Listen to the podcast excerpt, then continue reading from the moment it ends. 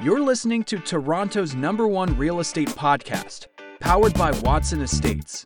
The most successful local real estate investing starts right here, right now. Here's your host, broker, investor, and social media influencer, Bradley Watson.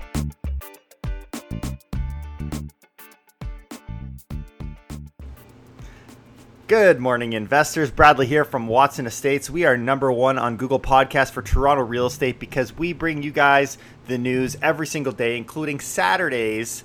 And that's today, May 23rd, 2020. I hope you guys are excited to hear what's been going on in the city, get some news, and I'm learning too. It's been a great journey tuning in with you pretty much six days a week and not to mention our videos we put out on Wednesdays as well that get uploaded in our podcast episodes. We're putting out a ton of content because let's face it, there is so much going on right now with COVID 19 all over the place here in the city of Toronto. Today, we're going to cover some pretty interesting and heavy topics. First, we're going to talk about what will happen and brace yourself when evictions are allowed back in Ontario what will happen with these landlords, with these tenants. We're going to talk about what that would look like. And then, will Toronto experience a price crash?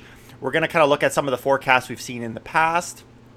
And then we're going to talk about what is the real estate brokerages kind of saying. There's this big battle going on, and you're going to see the dynamic happening between CMHC, Canadian Mortgage and Housing Corporation, and between real estate brokerages and brokers and economists. There's so many question marks. So we're going to cover what some more facts are for that and kind of bring you guys up to speed on that big debate as we've been doing every day.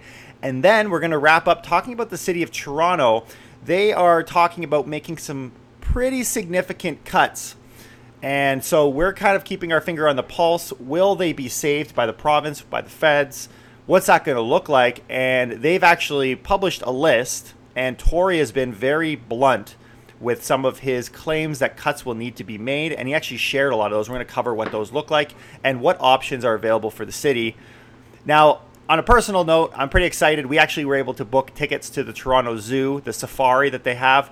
My wife Sandra was in line as of 9 a.m. yesterday morning, and then she actually got kicked off. There was a bunch of news articles talking about that, and she logged back in at 1:30, and all the way up until 6:30. Finally, I can report we will be seeing monkeys.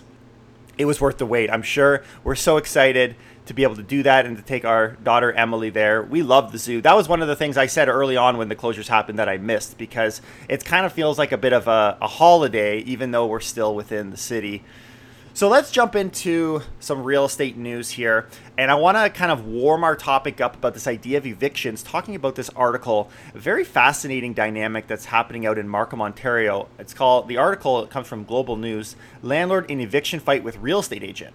Check this out, guys. Listen to this story. so fascinating. No wonder they wrote this as a story, as a as one of the scenarios of what's been going on. It's a very unique one. A Markham, Ontario woman says she has been struggling for months to evict a non-paying tenant who has previously used as her real estate agent. So her real estate agent is the tenant, the one who helped her buy the same property. A fight with no clear end as landlord tenant hearings remain at a standstill amid the COVID 19 pandemic. When Natalie Wild's husband, Stefan, was diagnosed with an aggressive cancer in January, this is the landlord, the family decided to downsize to a nearby rental property they own better suited to her needs. So we're talking, you got to get out because I got to move in. Our current home has a lot of stairs. He was unable to walk comfortably, she said. So Stacy Kellenjian, this is the realtor slash tenant, who was a friend, had initially agreed to move out by the end of April. But Wild claims that when she mentioned her current home was listed with another agent, her attitude changed. So really interesting scenario. So the claim here is is this was her agent but she's also her tenant and now this lady who's the landlord's decided she wanted to work with another lady to sell her property and so her attitude changed. Man things are not looking good and RECO is on it so i'm not too concerned. When you get RECO involved with against real estate agents it gets brutal. It's a bit of a bloodbath. I feel bad for this agent even. Even if she's guilty i feel bad because that process sucks. So they sent her an email saying she was blindsided quote that was by the the tenant or realtor by the decision to sell the home through a different agent since she had tried selling the home for the family years earlier. So I guess she had tried doing it. And so apparently she was asking for compensation. This is according to the landlord of $1,500 for her past work. You don't do that. You can't do that. That's the, unless you've got it in writing if a, this is the this is the beautiful thing. A lot of people are like, why would I work with a realtor versus list the home myself? Those costs of putting it up front, those upfront costs, you got to pay for those if you're listing your home by yourself. That is a risk. That is a real business risk that a, that a realtor is taking by listing your property. That's how I view it. And so you're saving, you're removing that risk yourself. And so this is why I prefer to work with people that I like and people that I trust and have a relationship with. It's a, it's a two-way street, right? Like you think you're shopping for a realtor, but for the good realtors out there, the realtors are shopping for you as well because this needs to be a partnership. Now, apparently, there's been some miscommunication on the compensation for this person. And so now she's trying to claw some money back, which, based on what I'm seeing, she's kind of run away from that, saying, you know what, I, am not trying to ask for compensation because she doesn't want to link it. If she ties it to this, she's not going to have any recourse. And so she denied she demanded payment as a condition of negotiating her eviction. And it's really disheartening that someone is taking pure advantage of a really terrible situation. So this is coming from the landlord, right? And so it's a really funny thing because I think sometimes people partner the landlords and the realtors together. Like I am a realtor and an investor, and so sometimes they get mixed. But what's funny about this situation is that the realtor is actually the tenant. I used to joke around actually before I owned a property. I was selling real estate as well, and I used to joke that I was the homeless realtor. I thought that was hilarious. And so to own a property, if you're a real estate agent, you don't own a property. It's a very peculiar situation, but this is obviously the case here. And so it kind of flips the situation on its head. So who do we feel bad for? Obviously, we're going to hate on, in this article, we're going to hate on the realtor, right? Because you're the professional and you're taking advantage of a system that's built for you to be able to take advantage of. And so we find ourselves in a dilemma for people who are maybe tenants or people who don't like landlords and are very pro the little guy. Well, what happens the moment the little guy should know better. Do we still get mad at them? Anyways, Harry Fine, a Toronto paralegal who specializes in landlord tenant issues, said the existing backlog of cases is quickly growing amid the pandemic, leaving the system in a quote crisis state. We're going to get there in just a second. Oh, you better wait. Some of these quotes, we we got quote bloodbath, man. When you start seeing bloodbath thrown around, it's going to get really interesting. But we've got this conflict happening between landlords and tenants and I would argue in its current state right now, it's very pro tenant, right?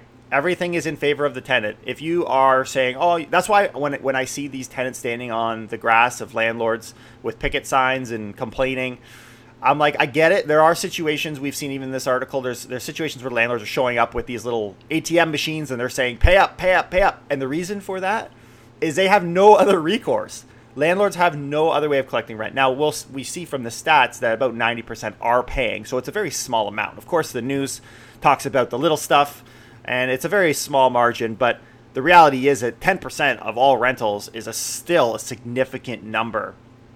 Quote, it's beyond description, he said. This is the, the paralegal. The problem for landlords who are going to lose their properties and tenants who are going to lose their homes. And then it kind of goes back and talks just to wrap up this article for this individual. Wild's husband, this is the lady who needed to move in for her husband, died from cancer in April. She is now seeking to evict for non payment rather than move into her unit, which, for any of you who are trying to evict as well, you know that is an impossible process right now. So the question is, is what happens when you're allowed to do it again?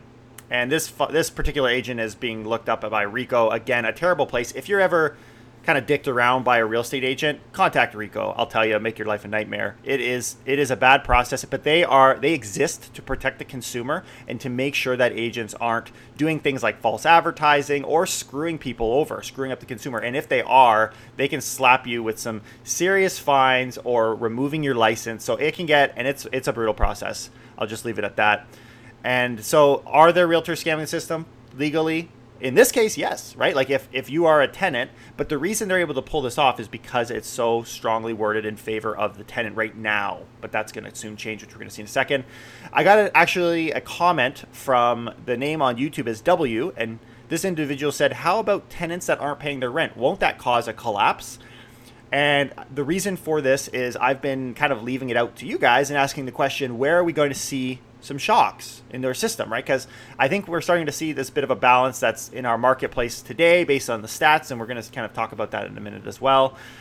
But the question is, is I think there needs to be a significant shock that happens, and could a huge increase in evictions be an additional shock? We were talking, I believe it was yesterday or the day before, about this idea of a second crash which we saw in 2008, where there was kind of a crash in prices, which we've experienced, but then there was a sudden huge surge of prices over the next following three months in 2008, followed by an additional crash that put the prices back to where they were. Could this be that additional crash? Only time will tell. But let's get into this article because I don't want to delay it anymore. I'm so excited to share with you. Oh, it just sounds so good. Woo, here we go. Toronto renters in for a quote bloodbath of evictions after pandemic ends, advocate warns.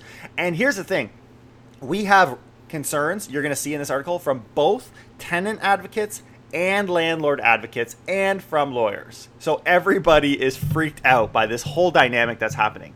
Here's the article.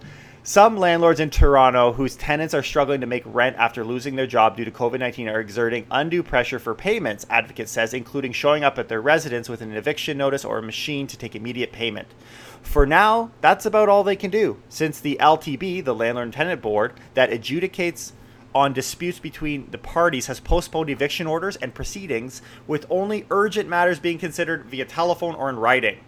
You know what? If you're in a state of emergency, just send us something through telephone or through writing. Like they're they're not they're only dealing with urgent matters, and so all of these evictions they're getting stockpiled like huge numbers, which we'll see here. So look at this. He calculates. This is talking from this is Geordie Dent, the executive director of the Federation of Metro Tenants Association, calculates. Renters who fell into arrears in April may have created the adjust the justification for some 50,000 landlord applications to the board, compared to roughly 4,000 it deals with in a typical month. That's crazy, guys. 50,000 relative to that's that is more than 10 times. That is more than 10 times the typical month of applications. And why is that? Because 10% of renters are not paying their rent on the residential side. And we can't evict them, so they're just getting stockpiled. Everyone seems to think May will be worse, he said. The Federation of Rental Housing Providers of Ontario, that's a fancy way of saying these are the guys that work with the landlords, reported 10% delinquency in April, a tenfold increase from a typical 1% rate.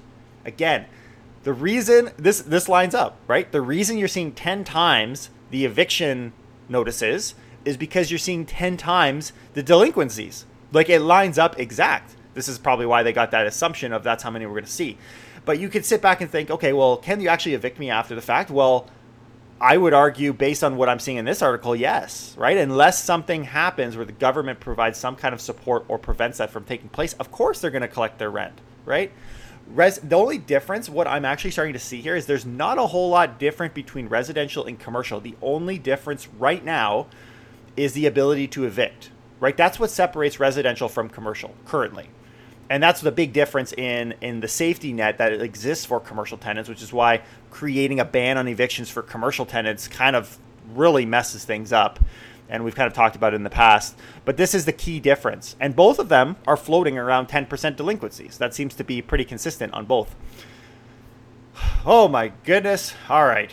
So then they talk about how it's kind of younger people in the gig economy, you know, or single people with single dwelling. They match the fact that the average Toronto rents for one bedroom rents for 2100 in Toronto, which is true. But the the emergency payments are 2000 a month. So right there, if you're a single person, you're you're short, right? And and that's just in rent alone. Premier Doug Ford said in late April that he would ask the federal government to work with the province on a residential rent relief program, but none so far has been forthcoming. This is something we've been talking about for probably over a month now.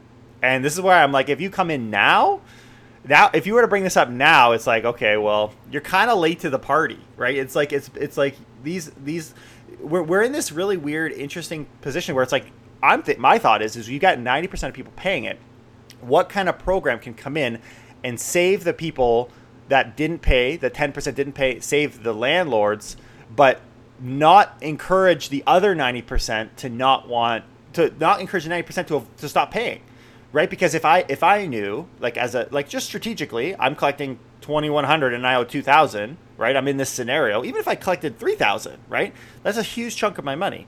If there's any world where I cannot pay because the government's going to subsidize that, you bet your bottom dollar I'm going to do it, right? And so that could create additional conflict. And this might be why they haven't done it, but even if they do it now, it's so late to the game. It's like, come on, guys. Like these programs that have been rolled out to try and save our economy are just all failing here.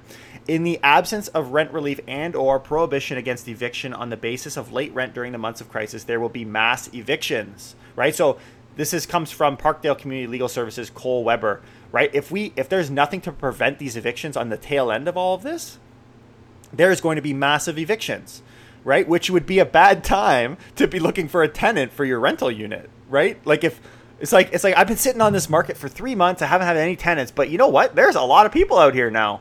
Yeah, that's might not be the people you want to be renting renting to right now.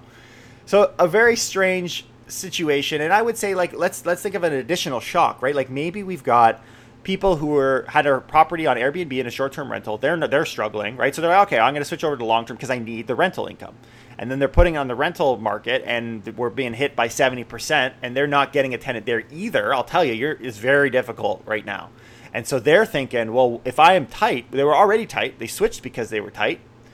Now we might think you know what? I don't have a choice but to sell which right now is a pretty decent environment to sell. Like it's actually not a bad time to sell. Things seem to be picking up a little bit. If, if you've got a lay of the land that is. It's not amazing but it's better than trying to find a tenant and so we might have an influx, which could also adversely affect price. So many things going on, which is why I wanted to put this at the front end of our podcast because this this to me is very interesting stuff. So, and just to give you some personal insight as well, I actually was looking at some properties yesterday with some clients, one of which had a tenant. There might have been others with a tenant, but definitely one did because we showed up at the property and this these people were there. In fact, the one guy was sleeping in the bed. This happens more than you think right? I've seen some strange things. So someone sleeping in the bedroom while we walk in during the bright of daylight is not an unusual thing. But the lady was requesting that we wear both masks and gloves and sign a disclosure form. And I had booked the appointment about 24 hours before, and I didn't get this notice until like the morning of. And I, when I arrived at the property, I had gloves on. My tenant, my client did not, but I had extra gloves in the car, so we were able to get that sorted. But she was adamant that we needed to wear gloves and she has the right to do that. That's her property. She's yes, they're selling it, but she lives there. That's her home. And so there are a lot of things to protect the tenants, and I do think that some people who are selling take advantage of the tenant. But you guys as tenants, you should know your rights if that does happen. But this is the thing. She apparently was telling us she had three people the day before just touching a ton of stuff, and I could tell they were freaked out, like they were germed up. Like we actually didn't touch a single doorknob. We asked her to open everything because they stayed at home, and we had masks and gloves. And we were like, we were just, just we might as well have had our hands in our pockets the whole time.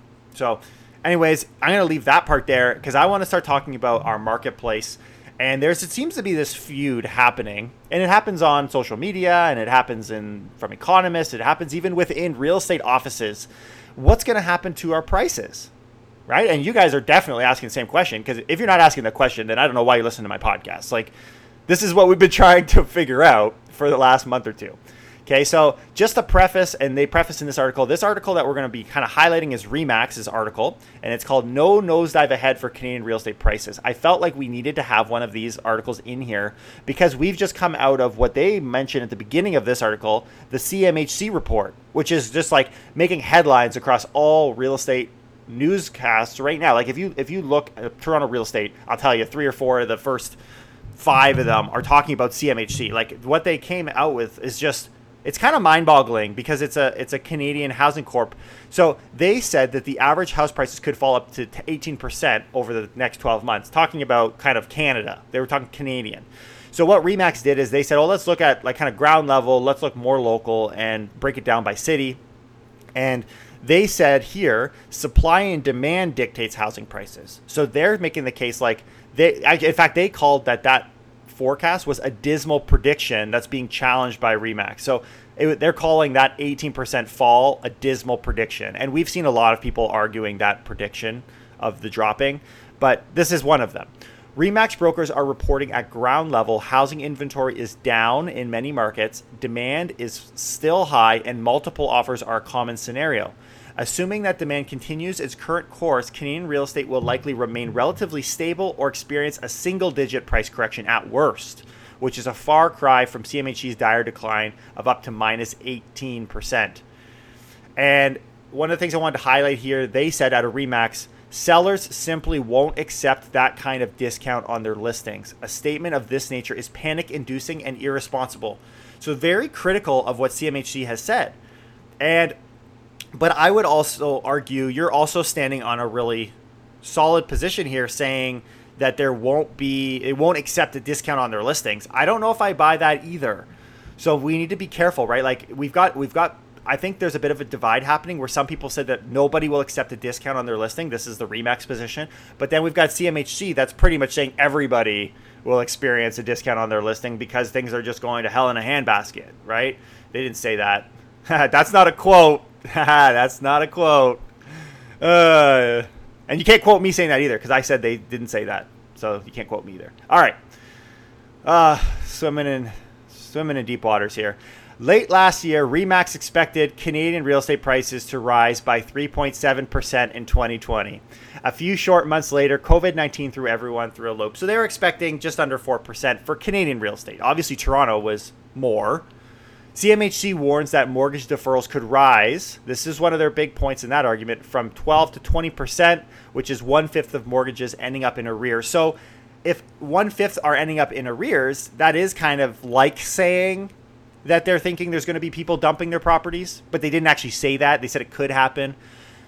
And then this comes from CMHC CEO. They're, one of the things they argued at CMHC the resulting combination of higher mortgage debt, declining house prices, and increased unemployment is cause for concern in Canada's longer term financial stability. I do think as well, CMHC is using this as a stepping stone to try and create like a motivation. They're giving up money earmarked to save the industry. And I think that this is them saying this is what will happen if we don't save the industry, but we have these billions of dollars to save the industry. That's also what I think is happening here and is kind of being missed. However, the big banks, economies, economists, and many realtors aren't aligned with CMHC expectations. So, based on just to highlight some of the forecasts we've seen, CIBC, they say between 5 to 10% fall.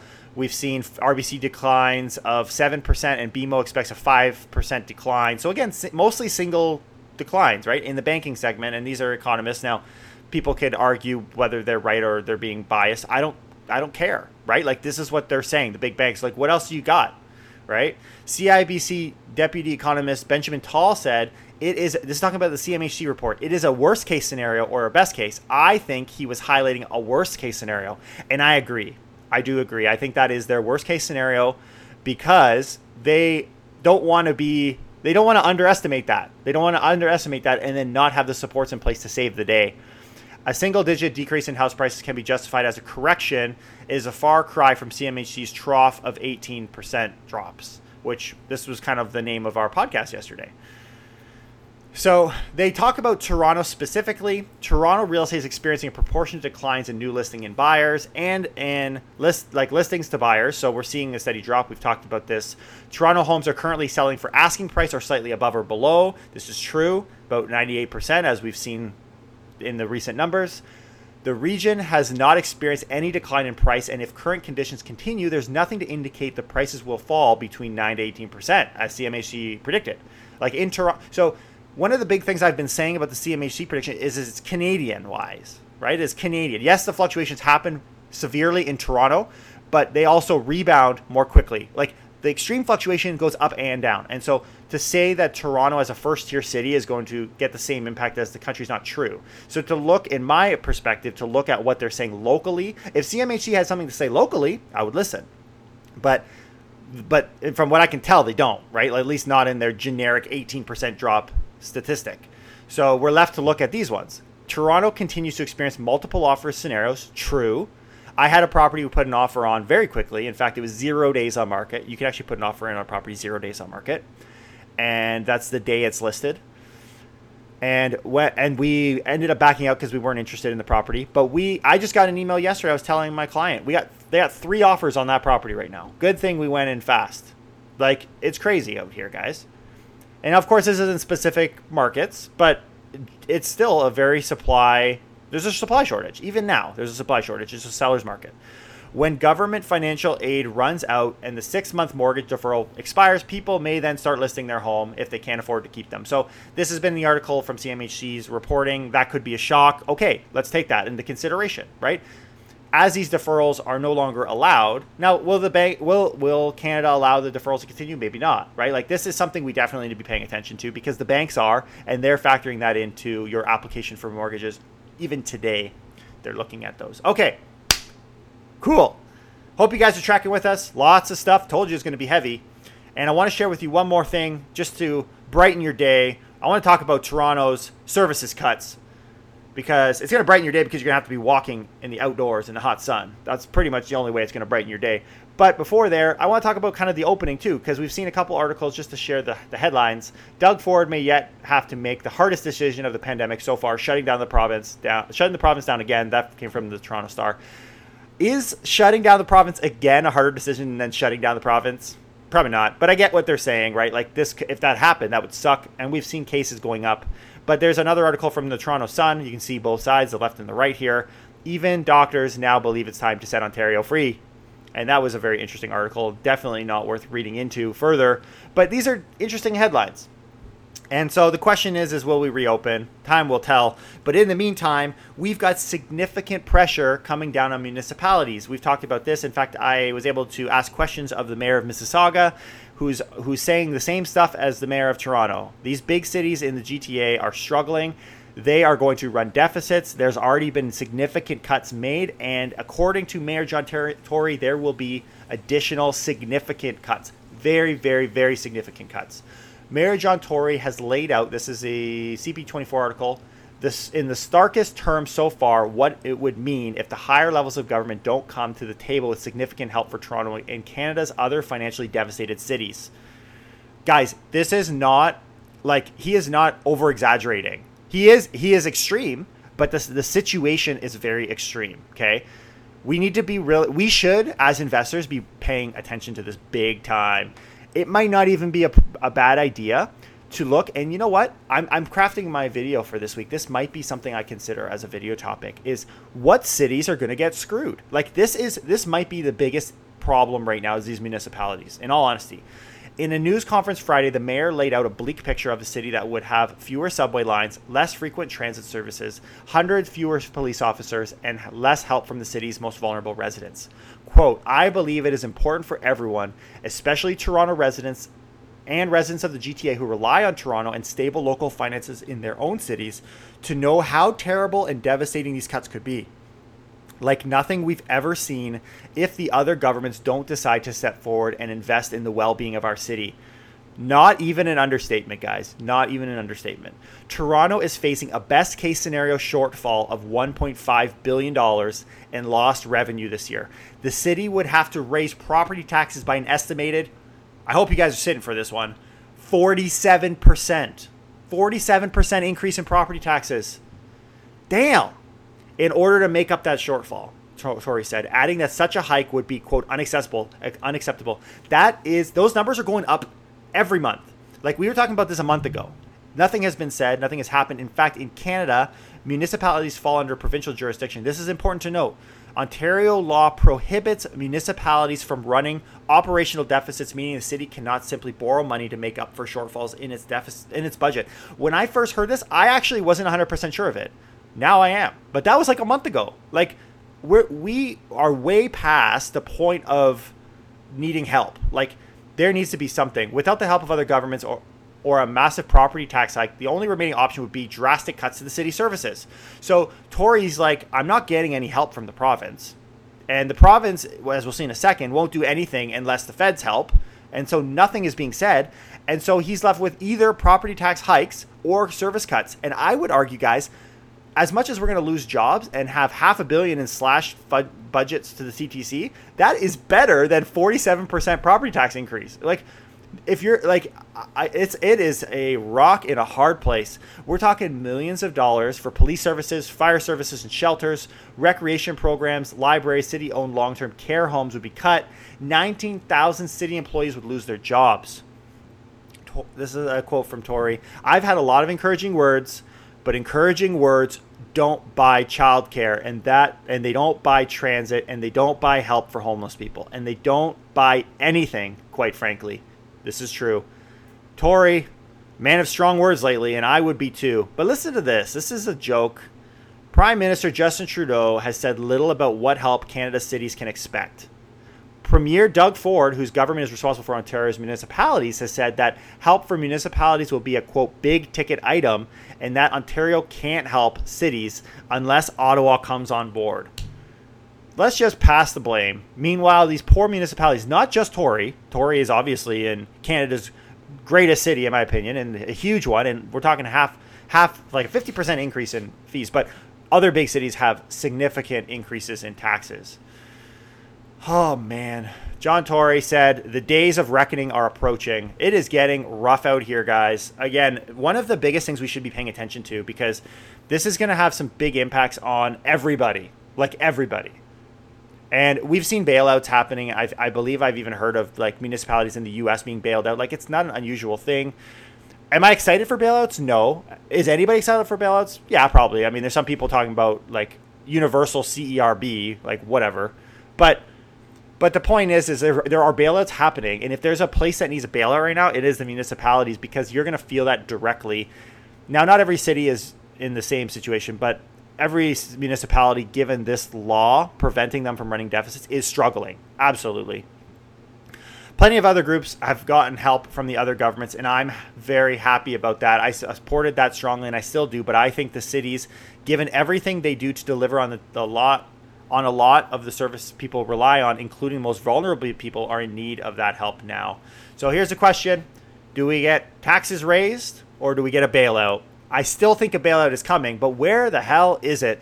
And I would encourage you guys to reach out to your local MPPs, reach out, reach out to your local MPs, right? Because if the MPs are what's holding it up, we need to let our government people know what we need, and what we need is to not have a 47% property tax increase next year.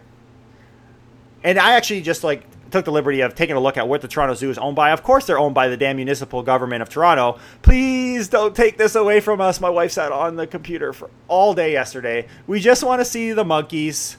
We just want to see the monkeys.